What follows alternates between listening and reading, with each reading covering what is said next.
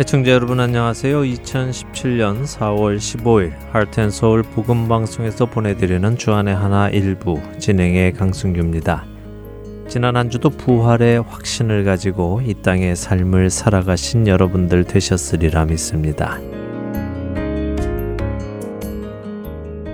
안내 말씀을 드리면서 시작을 해야겠습니다.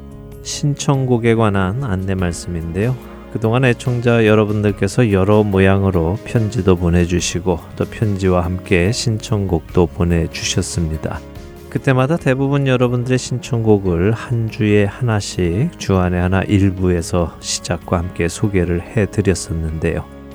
하지만 때로는 한 번에 여러 신청곡이 와서요. 한 주에 한 분씩 소개를 해드리다 보니 소개가 상당히 밀리게 되는 경우도 있었습니다. 더군다나 특별한 기념일을 축하해 주시기 위해 신청하신 분들은 그 날짜 맞추어 드리기가 여간 힘든 것이 아니었는데요. 그러다 보니 본의 아니게 날짜가 지난 후에 신청곡이 나가는 경우도 종종 있었습니다. 또한 저희 방송이 CD로 제작이 되기 때문에 보통 한 주 전에 방송이 만들어집니다.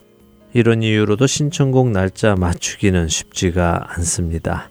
그리고 또 주안에 하나 1부에서 3부까지는 일반 CD로 만들어지기 때문에요. 한 CD의 방송 내용이 72분 이상이 되면 CD 제작 때에 에러가 날 위험도 높아집니다.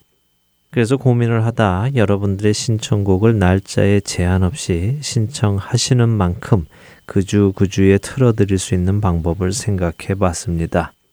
한 주에 한 분씩만 해드리지 않아도 되고요. 또 CD가 72분이 넘지 않도록 조정하는 문제도 걱정하지 않는 방법입니다. 바로 주안에 하나 4부 시작에 신청곡을 보내드리는 순서를 새로 만드는 것입니다. 주안의 하나 4부부터는 mp3 파일 형식으로 제작이 되기 때문에요. 시간에 크게 구애를 받지 않습니다. 그래서 이번 주부터는 여러분들의 신청곡은 주안의 하나 4부에서 따로 만들어서 보내드리도록 하겠습니다. 이 점 기억하시고요. 주안의 하나 4부 귀담아 들어주시기 부탁드립니다. 그리고 신청곡과 관련해서 여러분들께 드릴 안내사항이 한두 가지 더 있습니다. 말씀드린 대로 저희 방송은 방송 내용이 CD로 제작이 되기 때문에 일주일 정도 앞당겨서 제작을 합니다. 예를 들어 오늘 방송인 4월 15일 방송은 대부분 지난주인 4월 7일까지 제작이 완료가 되었고요. 저만 오늘 4월 10일 오전에 녹음을 해서 제작을 합니다. 그렇게 여러분들께서 특별한 날을 축하하시고 싶으시다면 최소한 3주 전에는 신청을 해 주셔야 저희가 제 날짜에 맞추어 보내드릴 수가 있습니다. 이 점 기억해 주시기 바랍니다. 또한 가지는 때때로 신청곡을 보내시는 카드나 편지에 성함을 적지 않으시는 분들이 계십니다. 아마 깜빡하셨겠지요. 어, 그런 경우 저희가 주소를 보고 거꾸로 저희 시스템에서 그분의 정보를 찾아서 소개를 해 드리는데요. 어, 그런데 그 정보가 때로는 오류가 있을 수 있습니다. 예를 들어 약 2주 전에 신청곡이 그런 경우였습니다. 노스캐롤라이나 골드스포로에서 최정의 애청자분께서 신청을 해 주셔서 소개를 해 드렸었는데 아, 그때 카드에 성함을 적지 않으셔서요. 저희가 저희 컴퓨터에서 정보를 거꾸로 찾아서 성함을 넣어 소개를 해드렸는데, 글쎄 저희 시스템에 있던 성함이 최정의 애청자님 본인의 성함이 아니라 소개해 주셨던 친구분인 이진아 애청자분의 성함이었습니다. 그래서 본의 아니게 다른 분의 이름으로 소개가 되기도 했었습니다. 혼동을 드린 점에 대해 사과를 먼저 드리고요. 앞으로 이런 혼동이 없도록 신청해 주시는 분들께서는 본인의 성함을 꼭 기입해 주시기를 또한 부탁을 드립니다. 여러분들의 많은 참여 부탁드리겠습니다. 첫 찬양 함께 하신 후에 말씀 나누겠습니다.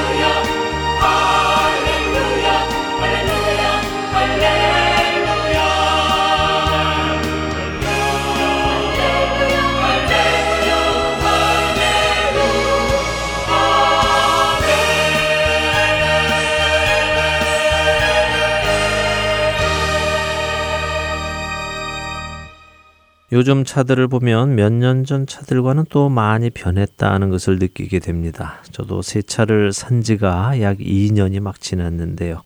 예전에 제 차들과는 많은 다른 점들을 가지고 있습니다. 그 중에 한 가지 기억나는 것이 있는데요. 어느 날이었습니다. 저는 조금 무거운 가방을 하나 들고 다니는데 그 가방을 제 운전석 바로 옆자리에 놓고 차를 출발을 했습니다. 그런데 출발한 지 얼마 되지 않아서 차에서 경고음이 띵동 띵동 하고 울리는 것이었습니다. 무슨 일인가 어디 문이 열려 있나 하면서 차를 살펴보았지만 그렇지는 않았습니다. 근데 차 계기판의 경고등을 보니 안전벨트가 메어지지 않았다고 경고등이 들어오고 있는 것이었습니다. 저는 항상 출발 전에 안전벨트를 먼저 매는 것이 습관화가 되어 있어서요. 이상하네, 벨트를 맸는데 왜 경고등이 들어오지 하며 의아해 했지요. 그런데 알고 보니 요즘 차들 중에는 운전석 옆 조수석에도 센서가 부착이 되어서 의자에 무게가 실리면 사람이 탄 것으로 차가 간주를 하고는 안전벨트를 매라고 경고음을 보낸다는 것입니다. 제 가방이 무겁기는 무거웠던가 봅니다. 사람이 앉았다고 차가 생각을 할 정도이니까 말이죠. 어쨌든 그 경고음 소리가 운전하는데 방해가 되더라고요. 그래서 어떻게 할까 궁리를 하다가 안전벨트를 가방에게 채워주었습니다.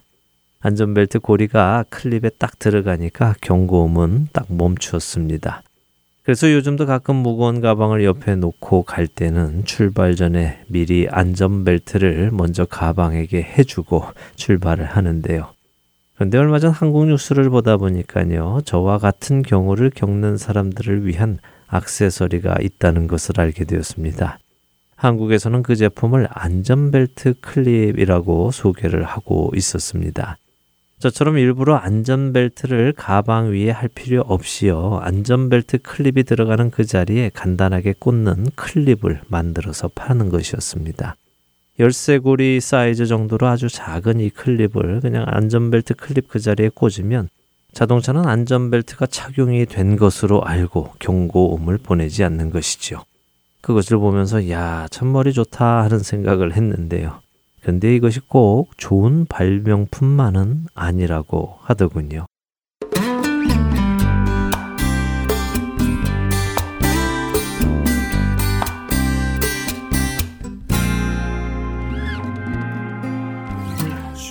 내게 가까이 더욱 가까이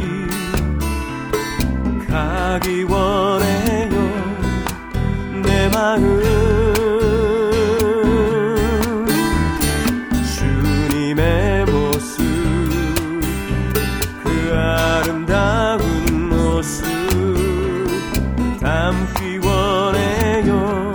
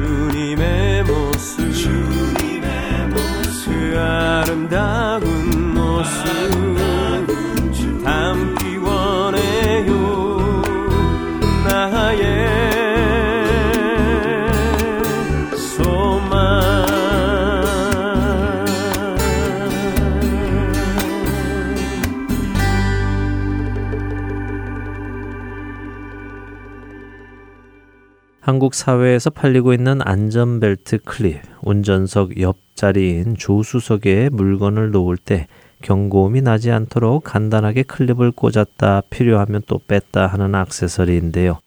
굳이 팔을 뻗쳐 안전벨트를 잡아당겨 채우지 않아도 되니 좋은 것은 같은데 한국 뉴스에서는 이 제품의 위험성을 이야기하고 있었습니다. 왜 그럴까요? 음, 사실 그 제품의 위험성을 이야기한다기보다는 그 제품을 다른 용도로 사용하는 사람들의 위험성을 이야기하고 있었습니다. 많은 한국의 운전자들이 안전벨트 하는 것을 불편하게 생각한다고 하네요. 그래서 안전벨트를 앞으로 채우지 않고 등 뒤로 채워서 다시 말하면 안전벨트는 의자에 채워져 있고 운전자는 그 위에 그냥 앉아서 안전벨트를 착용하지 않은 상태에서 운전을 하는 경우가 많다고 합니다. 또한 택시를 이용하는 승객 중에 앞자리 타시는 분들 중에는 안전벨트를 하라는 택시 운전사의 권고를 무시하고 오히려 시비를 걸기까지도 하신다는데요. 바로 이런 분들이 안전벨트 클립을 사서 사용을 하신다고 합니다. 꽂아 놓으면 경고음이 나지 않으니 그렇게 꽂은 채로 안전벨트는 하지 않고 운전을 하고 다니시는 것이죠. 운전 시 안전벨트를 반드시 착용하고 운전을 하는 미국 문화에서는 잘 이해하기 쉽지 않기도 합니다. 그러나 이곳에서도 때때로 안전벨트 미착용으로 티켓을 받는 분들이 계시는 것을 보면 본인의 생명을 위해 하는 이 안전벨트 착용하는 것을 거부하는 분들이 계시기는 계신가 봅니다. 여러분들은 어떠십니까? 안전벨트를 제대로 착용하시고 운전을 하시는지요? 혹시라도 귀찮다고 또는 갑갑하다고 하지 않으시거나 뒤로 채워놓고 다니시거나 하지는 마시기 바랍니다. 안전벨트는 사고 시에 여러분의 생명을 지켜주기 때문입니다. 귀찮고 갑갑하다고 해서 그것과 생명을 바꿀 수는 없는 일이 아니겠습니까? 주의 음성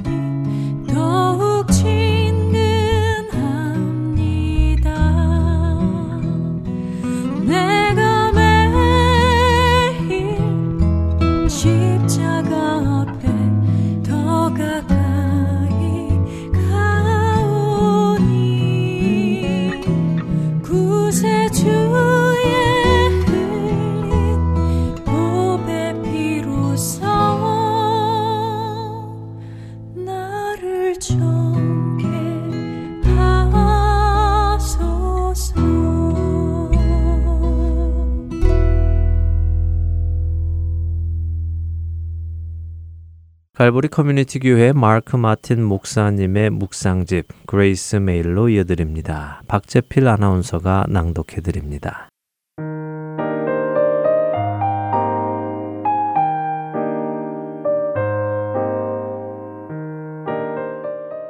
또 너희가 어찌 의복을 위하여 염려하느냐 들의 백합화가 어떻게 자라는가 생각하여 보라 수고도 아니하고 길쌈도 아니하느니라. 그러나 내가 너희에게 말하노니 솔로몬의 모든 영광으로도 입은 것이 이 꽃 하나만 갖지 못하였느니라. 오늘 있다가 내일 아궁이에 던져지는 들풀도 하나님이 이렇게 입히시거든 하물며 너희일까 보냐. 믿음이 작은 자들아 마태복음 6장 28절에서 30절 말씀입니다. 만약 여러분의 거울이 여러분의 말을 듣고 따라하거나 여러분의 생각을 말로 표현한다면 거울은 과연 어떤 말을 할까요? 오늘 모습은 어떤지, 무슨 옷을 입고 가는 것이 좋을지, 뚱뚱한지, 날씬한지, 생머리가 좋은지, 파마머리가 좋은지 등의 말을 해주겠지요. 그렇게 거울이 하는 말을 듣다 보면 우리가 밖으로 보여지는 것에 대해 얼마나 에너지를 쏟고 있는지, 우리가 매일 영적으로 무장하는 데에는 얼마나 시간을 아끼고 있는지 점검해 볼 수 있을 것입니다. 우리가 하나님과 보내는 시간만큼을 자기 겉모습에 사용한다면 우리의 겉모습은 지금 어떤 모습일까요? 사도 바울이 골로새 교인들을 향해 한 말씀을 읽어드리겠습니다. 너희도 전에 그 가운데 살 때에는 그 가운데서 행하였으나 이제는 너희가 이 모든 것을 벗어버리라. 곧 분한과 노여움과 악의와 비방과 너희 입에 부끄러운 말이라. 너희가 서로 거짓말을 하지 말라. 옛사람과 그 행위를 벗어버리고 새 사람을 입었으니 이는 자기를 창조하신 이의 형상을 따라 지시계까지 새롭게 하심을 입은 자니라. 골로새서 3장 7절부터 10절까지의 말씀입니다. 우리는 밖으로 보여지는 이미지에 신경을 쓰기보다 우리의 내면과 영적인 모습을 가꾸는 데더 신경을 써야 할 것입니다. 우리의 생각과 마음이 하나님 보시기에 아름다울 때 우리의 외적인 모습 또한 자연히 아름답게 변화할 것입니다.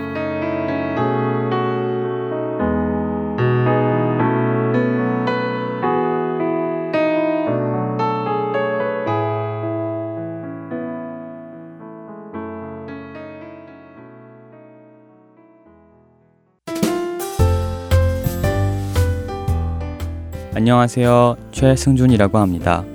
3개월 혹은 6개월마다 새로운 방송들이 여러분을 찾아가는데요. 지난 방송을 다시 듣고 싶어 하시는 분들이 많이 계시더라고요. 그런 분들을 위해 제가 그 방법을 말씀해 드리겠습니다. 홈페이지 www.heartandsoul.org로 접속하셔서 특별 방송을 클릭하시면 됩니다. 또한 CD로 듣고 싶으신 분들은 사무실로 전화해 주시면 원하시는 방송을 CD에 담아 보내드리도록 하겠습니다. 전화하실 사무실 전화번호는 602-866-8999입니다.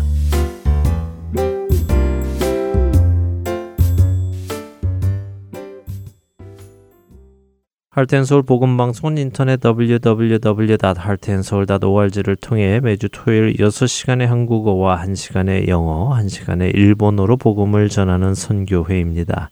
이 방송은 스마트폰 앱이나 팟캐스트를 통해 여러분의 스마트폰에서 들으실 수 있으며 매주 댁에서 CD나 MP3 CD로 받아서 들으실 수도 있습니다.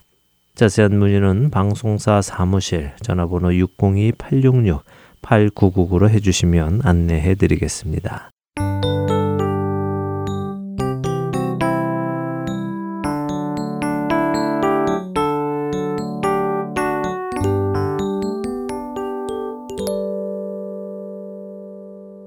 이스라엘에서 사역하시는 유병성 목사님과 떠나는 성경 여행 베들레헴에서 예루살렘까지 함께 하시겠습니다. 본 프로그램의 이해를 돕기 위해 유병성 목사님께서는 매주 필요한 지도를 제작해서 보내주십니다. 지도와 함께 방송을 들으시면 이해하시는 데에 더욱 도움이 되실 것입니다. 지도는 본 하트앤서울 복음방송 홈페이지 www.heartandsoul.org에 가셔서 방송 듣기를 클릭하신 후에 창을 내리시면 Part 1 From Bethlehem to Jerusalem Map이라는 영어 링크를 찾으실 수 있습니다. 그 링크를 클릭하시면요. 지도들을 모아놓은 곳으로 이동하시게 됩니다. 이곳에서 각 방송회에 맞는 지도를 찾아서 함께 보시며 방송을 들으시기를 바랍니다. 오늘은 기브라와 라마 나얏이라는 제목으로 말씀 전해 주십니다.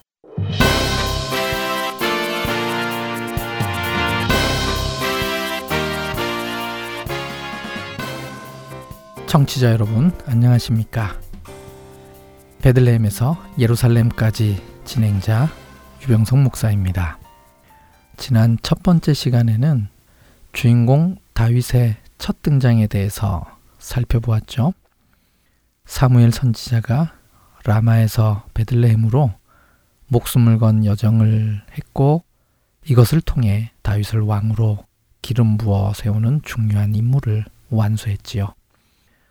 두 번째 시간에는 다윗이 엘라 골짜기에서 최강의 적 골리앗을 하나님의 전쟁 방법으로 쓰러뜨리는 것에 대해 살펴보았습니다. 다윗이 베들레헴에서 엘라 골짜기로 자신의 운명도 모르는 채 아버지의 심부름을 갑니다. 그곳에서 다윗은 최강의 적 골리앗을 만납니다. 골리앗과의 싸움에 아무도 나서지 않았지만 다윗이 나서게 됩니다. 칼과 창이 아니라 여호와의 이름으로 싸움에 나아가 다윗은 엄청난 승리를 거둡니다. 이때의 사울은 하나님의 영에 이끌리는 다윗과는 반대로 악령에 의해 번뇌하고 있는 인물로 나옵니다. 사울은 이후 다윗에게 항상 긴장과 위협이 되는 인물이 됩니다. 이제 세 번째 여정을 시작해 보겠습니다. 오늘의 여정에서 다윗을 진정으로 위해주는 인물이 등장하게 됩니다. 참 우정의 대명사인 요나단입니다. 그는 사울의 아들이지만 다윗의 진가를 제대로 알아봅니다. 사무엘상 18장 3절을 읽어 보겠습니다. 요나단은 다윗을 자기 생명같이 사랑하여 더불어 언약을 맺었으며 남자들 간의 우정을 이것보다 더 잘 표현한 구절이 없을 것입니다. 그 다음 구절인 사무엘상 18장 4절은 요나단이 자기가 입었던 겉옷을 벗어 다윗에게 주었고 자기의 군복과 칼과 활과 띠도 그리하였더라. 요나단이 다윗을 어떻게 생각하는지 이 구절에 잘 드러납니다. 앞 구절에서 언약을 맺었다고 했는데 지금 요나단의 행동은 언약 체결의 연장선이 아닙니다. 만약 언약 체결로 옷을 벗어줬다면 다윗도 옷을 벗어줘서 서로 동등한 교환이 있어야 되는데 요나단이 일방적으로 벗어주고 있습니다. 요나단이 다윗에게 준 것을 두 가지로 요약을 할 수 있는데요. 첫째는 겉옷입니다. 성경 주석학자들은 이 겉옷은 단순한 옷이 아니라고 합니다. 사울의 첫째 아들로서의 위치와 권리를 상징하는 것으로 봅니다. 요나단이 다윗에게 그의 겉옷을 주는 것은 자신이 갖고 있는 권리를 양도하는 행위입니다. 이 권리 양도가 무엇을 의미하는 것일까요? 사울에 이어 왕이 될 사람은 자신이 아니라 다윗이라는 것을 보여주는 행동입니다. 요나단의 이 행동은 단순 우정 이상의 표현으로 왕위 계승권을 양도한다는 상징적 행동입니다. 두 번째로는 요나단은 자신의 전투 장비를 모두 다윗에게 줍니다. 왜 전투 장비들을 모두 주었을까요? 다윗에게 전투 장비들이 없어서일까요? 성경 주석가들은 고대 근동의 관습을 통해 이 장면을 해석합니다. 고대 근동에서는 특히 칼의 소유권은 약자에게서 강자에게로 옮겨간다고 여겼습니다. 엘라 골짜기 전투에서 다윗에게는 칼이 없었죠. 다윗은 골리앗을 쓰러뜨린 후 그에게서 칼을 가져왔습니다. 이 모습에서 다윗은 골리앗을 힘으로 제압했음을 보여주고 있는 것입니다. 지금 요나단은 군복과 칼과 활과 띠를 모두 다윗에게 주고 있습니다. 이것은 요나단이 다윗을 진정한 용사로 인정하는 행동입니다. 실제로 이 다음 구절을 보면 다윗은 이제 더 이상 소년이 아닙니다. 다윗은 사울이 보내는 곳마다 가서 지혜롭게 행함에 사울이 그를 군대의 장으로 삼았더니 온 백성이 합당히 여겼고 사울의 신하들도 합당히 여겼더라. 그래서 저는 사무엘상 18장부터를 새로운 단락으로 구분을 합니다. 사무엘상 17장과 18장 사이에는 직접적인 표현은 없지만 어느 정도의 시간이 흘렀다고 봅니다. 다윗이 군대의 장이 되려면 전쟁터에 나아가도 될 만큼 성장해야 하기 때문이죠. 또한 사울이 다윗을 자신의 사위로 삼으려고 두 번이나 시도한 것을 보더라도 다윗은 이미 성년입니다. 다윗은 전쟁에서 많은 공을 세우지만 더불어 이에 대한 사울의 무서운 시기가 시작됩니다. 다윗과 사울왕이 블레셋과의 전투에서 돌아올 때 이스라엘 온 여인들의 노래가 사울의 심기를 건드린 것이죠. 사울이 죽인 자는 천천히요, 다윗은 만만히로다. 이 구절 이후 다윗의 본격적인 고생이 시작됩니다. 단순 고생이 아니라 목숨의 위협으로부터 자신을 지켜야만 하는 엄청난 고난이 시작됩니다. 아이러니한 상황이지요. 사울이 다윗을 죽이려는 시도가 총네 가지 사건으로 연속해서 나옵니다. 다윗이 겪은 모든 사건들의 배경은 기부하의 사울 궁전입니다. 첫 번째 사건은 다윗이 수금을 연주할 때 창을 던져 죽이려 한 것입니다. 18장 10절 다윗이 평일과 같이 손으로 수금을 타는데 그때에 사울의 손에 창이 있는지라. 11절 사울이 그 창을 던졌으나 다윗이 그의 앞에서 두 번 피하였더라. 사울이 다윗을 직접적으로 죽이려 한 첫 번째 사건입니다. 이 일이 있은 후 사울은 다윗을 더 두려워하게 되고 자신의 곁에서 멀리 두려고 천부장으로 삼아 전쟁터로 보냅니다. 두 번째는 왕의 사위가 되게 하는 것으로 전쟁터에서 죽게 하려고 한 것입니다. 18장 17절 내 맏딸 메랍을 내게 아내로 주리니 오직 너는 나를 위하여 용기를 내어 여호와의 싸움을 싸우라 하니 이는 그가 생각하기를 내 손을 그에게 대지 않고 블레셋 사람들의 손을 그에게 대게 하리라 함이라. 21절 스스로 이르되 내가 딸을 그에게 주어서 그에게 올무가 되게 하고 블레셋 사람들의 손으로 그를 치게 하리라 하고 25절 블레셋 사람들의 포피 100개를 원하신다 하라 하였으니 이는 사울의 생각에 다윗을 블레셋 사람들의 손에 죽게 하리라 함이라. 역시 이 모든 책략을 꾸민 곳은 기부하의 사울 궁전이지요. 사울의 책략 가운데에서도 여호와께서 다윗과 함께 하심을 사울은 보았지만 그로 인해 다윗을 평생 더 미워합니다. 세 번째 사건은 사울이 공식적으로 요나단과 신하에게 다윗을 죽이라고 명령한 것입니다. 19장 1절 사울이 그의 아들 요나단과 그의 모든 신하에게 다윗을 죽이라 말하였더니 이렇게 공개적으로 다윗을 죽이려 하자 요나단은 다윗을 변호합니다. 요나단의 적극적인 변호와 설득에 힘입어 사울은 다윗을 죽이지 않겠다고 하게 됩니다. 그래서 요나단이 직접 다윗을 사울 앞으로 데리고 옵니다. 얼마간 잘 지내는 듯 했지만 전쟁에서 돌아온 다윗을 사울은 다시 죽이려 합니다. 19장 9절 사울이 손에 단창을 가지고 그의 집에 앉았을 때에 여호와께서 부리시는 악령이 사울에게 접하였으므로 다윗이 손으로 수금을 탈 때에 사울이 단창으로 다윗을 벽에 박으려 하였으나 그는 사울의 앞을 피하고 사울의 창은 벽에 박힌지라 다윗이 그 밤에 도피함에 다윗은 간신히 사울의 창을 피하고 그 밤에 도피합니다.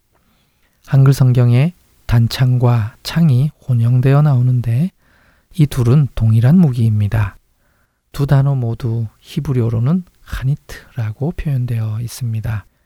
이때 다윗이 사울의 궁전을 떠나 도망한 후에는 일생 동안 다시는 사울의 궁전으로 돌아오지 않게 됩니다. 네 번째 사건은 미갈의 도움으로 죽음을 피해 도망가는 것입니다. 19장 11절 사울이 전령들을 다윗의 집에 보내어 그를 지키다가 아침에 그를 죽이게 하려 한지라. 12절 미갈이 다윗을 창에서 달아내림에 그가 피하여 도망하니라. 사울이 다윗을 죽음으로 몰기 위해 자기의 딸 미갈과 결혼시켰습니다.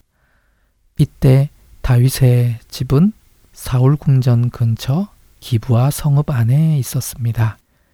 사무엘상 19장 14절과 15절에 사울의 전령들이 다윗이 병들어 침상에 있다고 하자 침상째 들고 오라고 말한 것으로 봐서 다윗의 집은 사울의 궁전과 가까운 곳에 있었던 것을 짐작할 수 있습니다. 미갈이 다윗을 창에서 달아내립니다. 이와 유사한 장면이 성경에 여러 번 나옵니다. 여리고 성 정탐 때 라합이 이스라엘 정탐꾼을 동일한 방법으로 도와주었죠.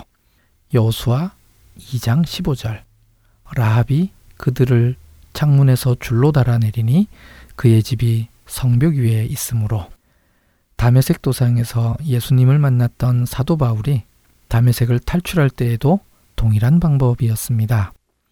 사도행전 9장 25절 그의 제자들이 밤에 사울을 광주리에 담아 성벽에서 달아내리니라. 고린도후서 11장 33절 나는 광주리를 타고 들창문으로 성벽을 내려가 그 손에서 벗어났노라. 이 일은 집을 성벽 위에 짓는 건축 문화로 인해 가능한 것입니다. 사무엘상 19장 12절의 뒷부분을 히브리어로 읽어보면 다음과 같습니다. וילך, ויברח, וימלט. 세 개의 동사가 연속해서 나옵니다. 직역하면 그리고 그는 갔다, 그리고 도망했다, 그리고 피신했다입니다. 굉장히 구체적입니다. 미갈이 다윗을 자신의 집 창문으로 통해 달아내린 후 어디론가 갔습니다. 그래서 도망을 했고 그 다음 안전한 곳으로 피신했다는 것입니다. 다윗은 지금 목숨을 지키기 위해 고생하고 있습니다. 이 모든 고난은 기부하에 있는 사울의 궁전에서 일어난 일입니다. 첫 시간에도 사무엘 선지자는 이곳에 있는 사울 때문에 목숨의 위협을 느꼈습니다. 지금까지 다윗은 위험의 근원지 속에 있었던 것이죠. 이 기부하는 다윗이 그동안 블레셋과 싸우던 전쟁터보다도 더 위험한 전쟁터였습니다.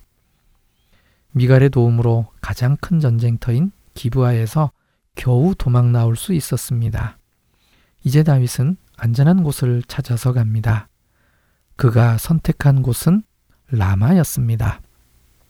그곳 자체가 도피처여서가 아니라 그곳에 사무엘이 있기 때문이죠.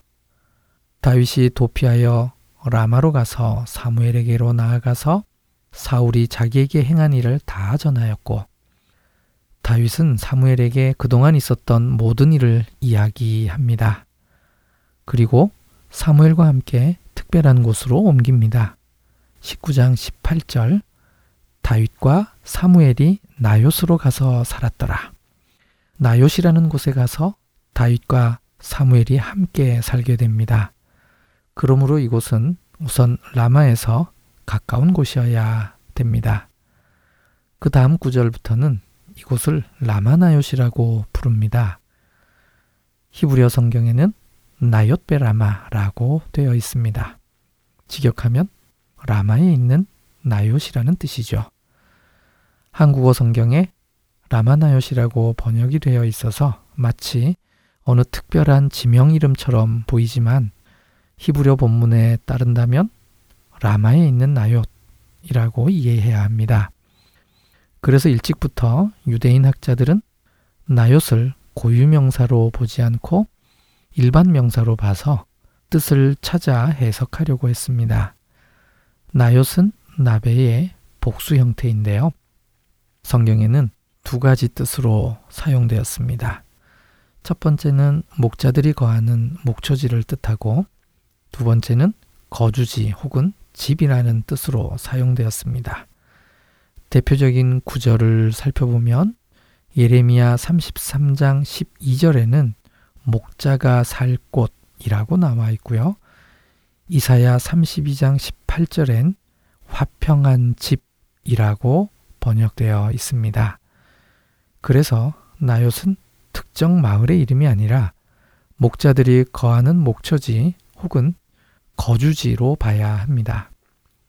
다윗은 기브아에 있는 사울의 궁전을 떠나 사무엘이 있는 라마로 피신했습니다.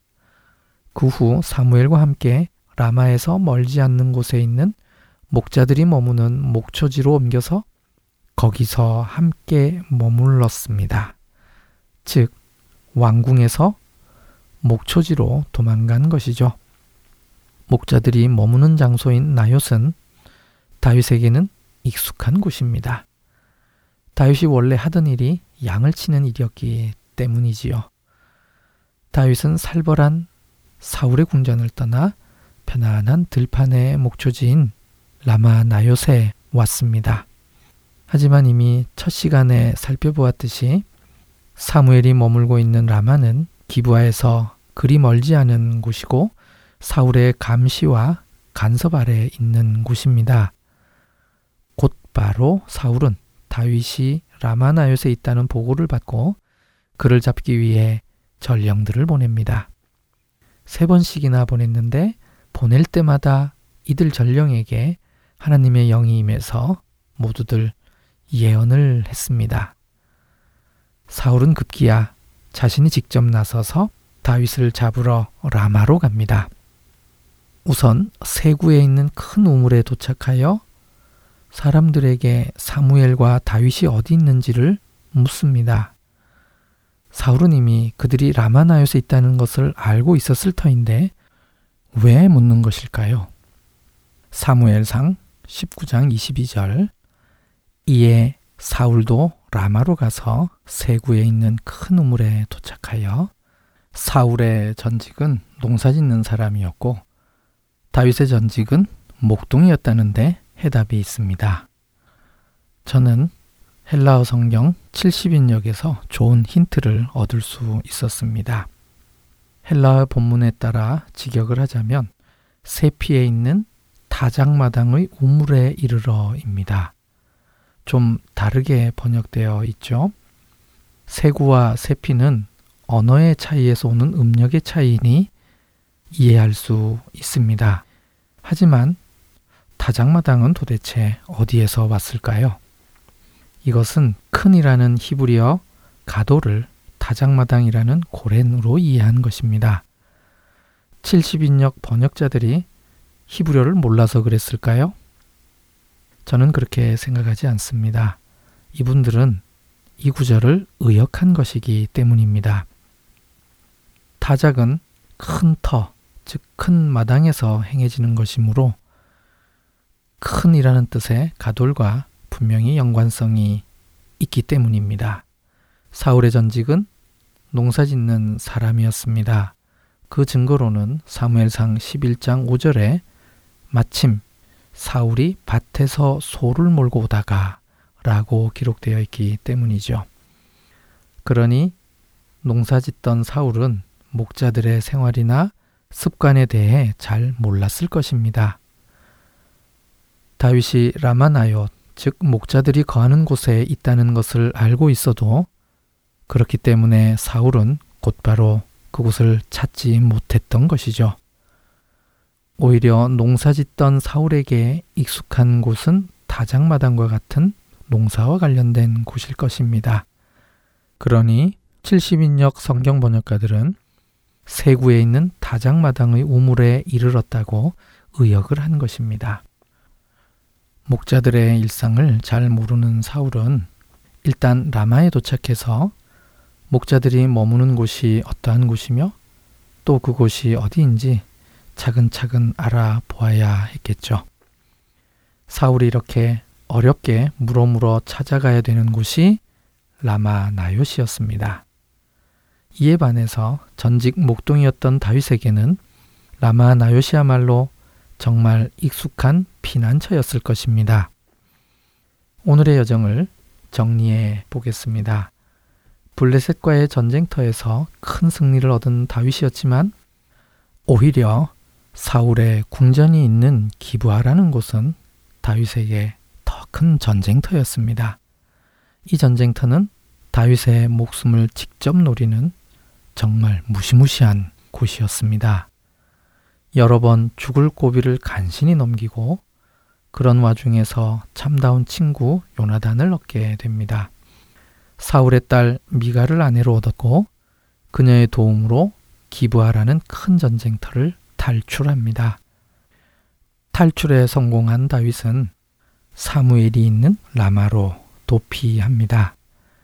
사무엘과 함께 라마나옅, 즉 라마에 있는 목자들의 거주지에 머물게 됩니다. 이곳은 다윗에게는 안전한 도피처로서 어린 소년 시절부터 익숙한 곳이었죠. 사울은 바로 코앞까지 추격해 왔지만 목자의 일상을 잘 모르는 그였기에 추격의 속도를 내지 못하고 있는 상황입니다. 오늘은 여기까지입니다.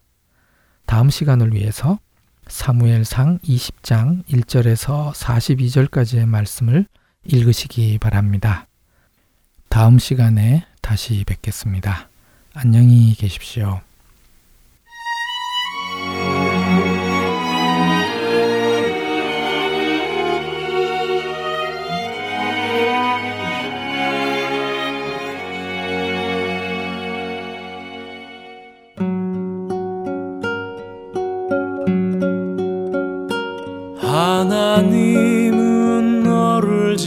지키시는 자 너의 우편에 그늘 되시니 낮에 해와 밤에 달도 너를 잊지 못하리.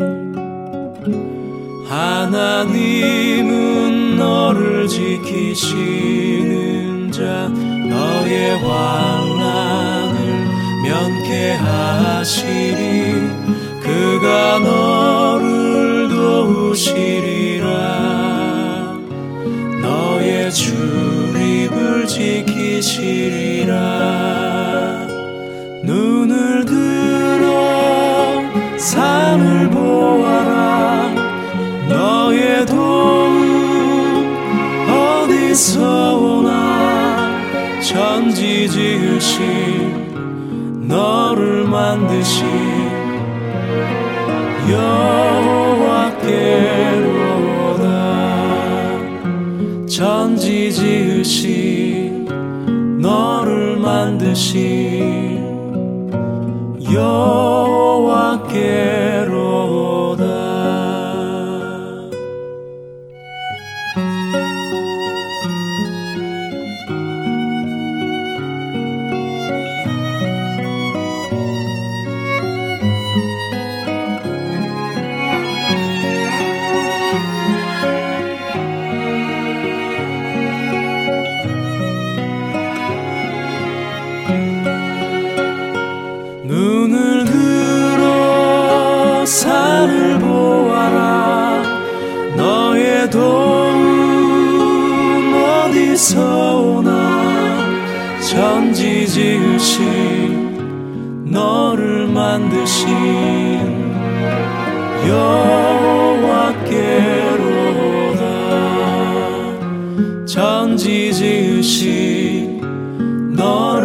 너를 만드신 여호와께로다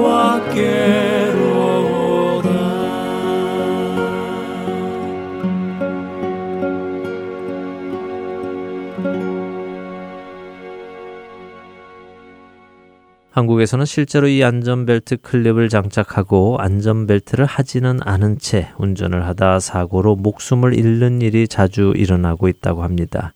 그럼에도 불구하고 한국 정부는 이에 관해 관련 규정이 없다며 이런 물건을 팔지 못하도록 단속을 하지 못하고 있다고 하는데요. 여기에 관해 한국교통문화운동본부 대표는 이런 말을 했습니다. 운전자와 탑승자의 안전 불감증을 일깨워주는 경고음을 무력화하는 안전벨트 클립은 생명을 볼모로 한 도박이다. 정부는 클립 착용을 개인 선택에 맡길 것이 아니라 제품 생산과 판매를 규제하는 보완책을 적극 검토해야 한다라고 말입니다.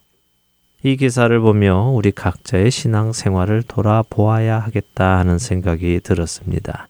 어찌 보면 우리는 인생이라는 자동차를 타고 사망이라는 목적지로 가는 순례객입니다. 그 인생의 자동차 속에서 우리는 예수 그리스도라는 우리의 안전벨트, 우리의 피난처이신 그분을 구세주로 모시고 살게 되었습니다. 오직 그분의 보호하심만이 우리를 사망에서 건지시고 생명으로 옮겨 주실 것입니다. 어떠한 경우에도 그분이 우리의 몸을 감싸고 계시기에 우리의 생명은 안전한 것이지요. 그러나 우리가 그분 안에서 불편하다고 갑갑하다고 우리를 붙들고 있는 그분의 손길을 벗어버리게 된다면 우리는 성령님의 경고음을 듣게 됩니다. 위험하다. 어서 예수의 보호하심 안으로 들어오라. 성령님께서는 계속해서 우리에게 경고음을 보내시지요. 그러나 우리가 이 경고음을 무시하고 예수님의 보호의 손길을 외면한 채 인생의 길을 간다면 우리의 끝은 불을 보듯 뻔한 결말을 맞게 될 것입니다. 자동차는 클립만 껴놓으면 안전벨트를 했다고 판단하여 경고음을 내지 않습니다. 그러나 그 탑승자는 안전하지 않습니다. 안전벨트를 하지 않았기 때문입니다. 차를 속일 수는 있겠지만 현실을 속일 수는 없습니다. 사고에서 자신을 지킬 수 없습니다. 혹시 우리의 신앙이 이런 신앙은 아닐런지요? 교회에 등록을 했다고, 침례와 세례를 받았다고, 예수를 구주로 시인했다고 하면서도 하나님이 내 삶을 간섭하는 것이 싫고 그분의 말씀을 따라 사는 것이 어렵다며 외면하고 갑갑하고 불편해서 내 마음대로, 내 생각대로, 내 육신이 원하는 대로 살아간다면 마치 벨트는 하지 않고 안전벨트 클립에 작은 클립 하나 꽂아 놓고는 벨트를 한 것처럼 착각하며 살아가는 것과 무엇이 다르겠습니까? 우리는 우리의 삶을 날마다 점검해야 합니다. 내 삶은 그분 안에 거하고 있는가? 내가 그분 안에 있는가? 그분이 나를 붙들어 메고 계시는가? 날마다 점검해야 할 것입니다. 그렇지 않으면 언젠가 우리는 후회하게 될 것이기 때문입니다. 그리고 그 후회는 너무 늦어 더 이상 아무것도 할 수 없는 후회일 것입니다. 아직 기회가 있을 때 바로 이때 여러분의 영혼의 안전벨트를 착용하십시오. 끝으로 요한일서 2장 28절과 29절까지를 현대인의 성경으로 읽어드리며 주안의 하나 일부 여기에서 마치도록 하겠습니다. 자녀들이여 여러분은 그리스도 안에서 사십시오. 그러면 그리스도께서 다시 오실 때 부끄러움을 당하지 않고 떳떳이 그분을 뵙게 될 것입니다. 하나님이 의로우신 분이라는 것을 안다면 의롭게 사는 사람들이 모두 그분의 자녀들이라는 것을 잊지 마십시오. 함께 해주신 여러분들께 감사드리고요. 저는 다음 주 이 시간 다시 찾아뵙겠습니다. 지금까지 구성과 진행의 강승기였습니다. 애청자 여러분, 안녕히 계십시오. 주여, 우린 연약합니다. 우린 오늘을 힘겨워합니다. 주뜻 이루며 살기에 부족합니다. 우린 우린 연약합니다. 주여 우린 넘어집니다. 오늘 하루 또 실수합니다. 주의 긍휼을 구하는 죄인입니다. 우린 주만 바라봅니다.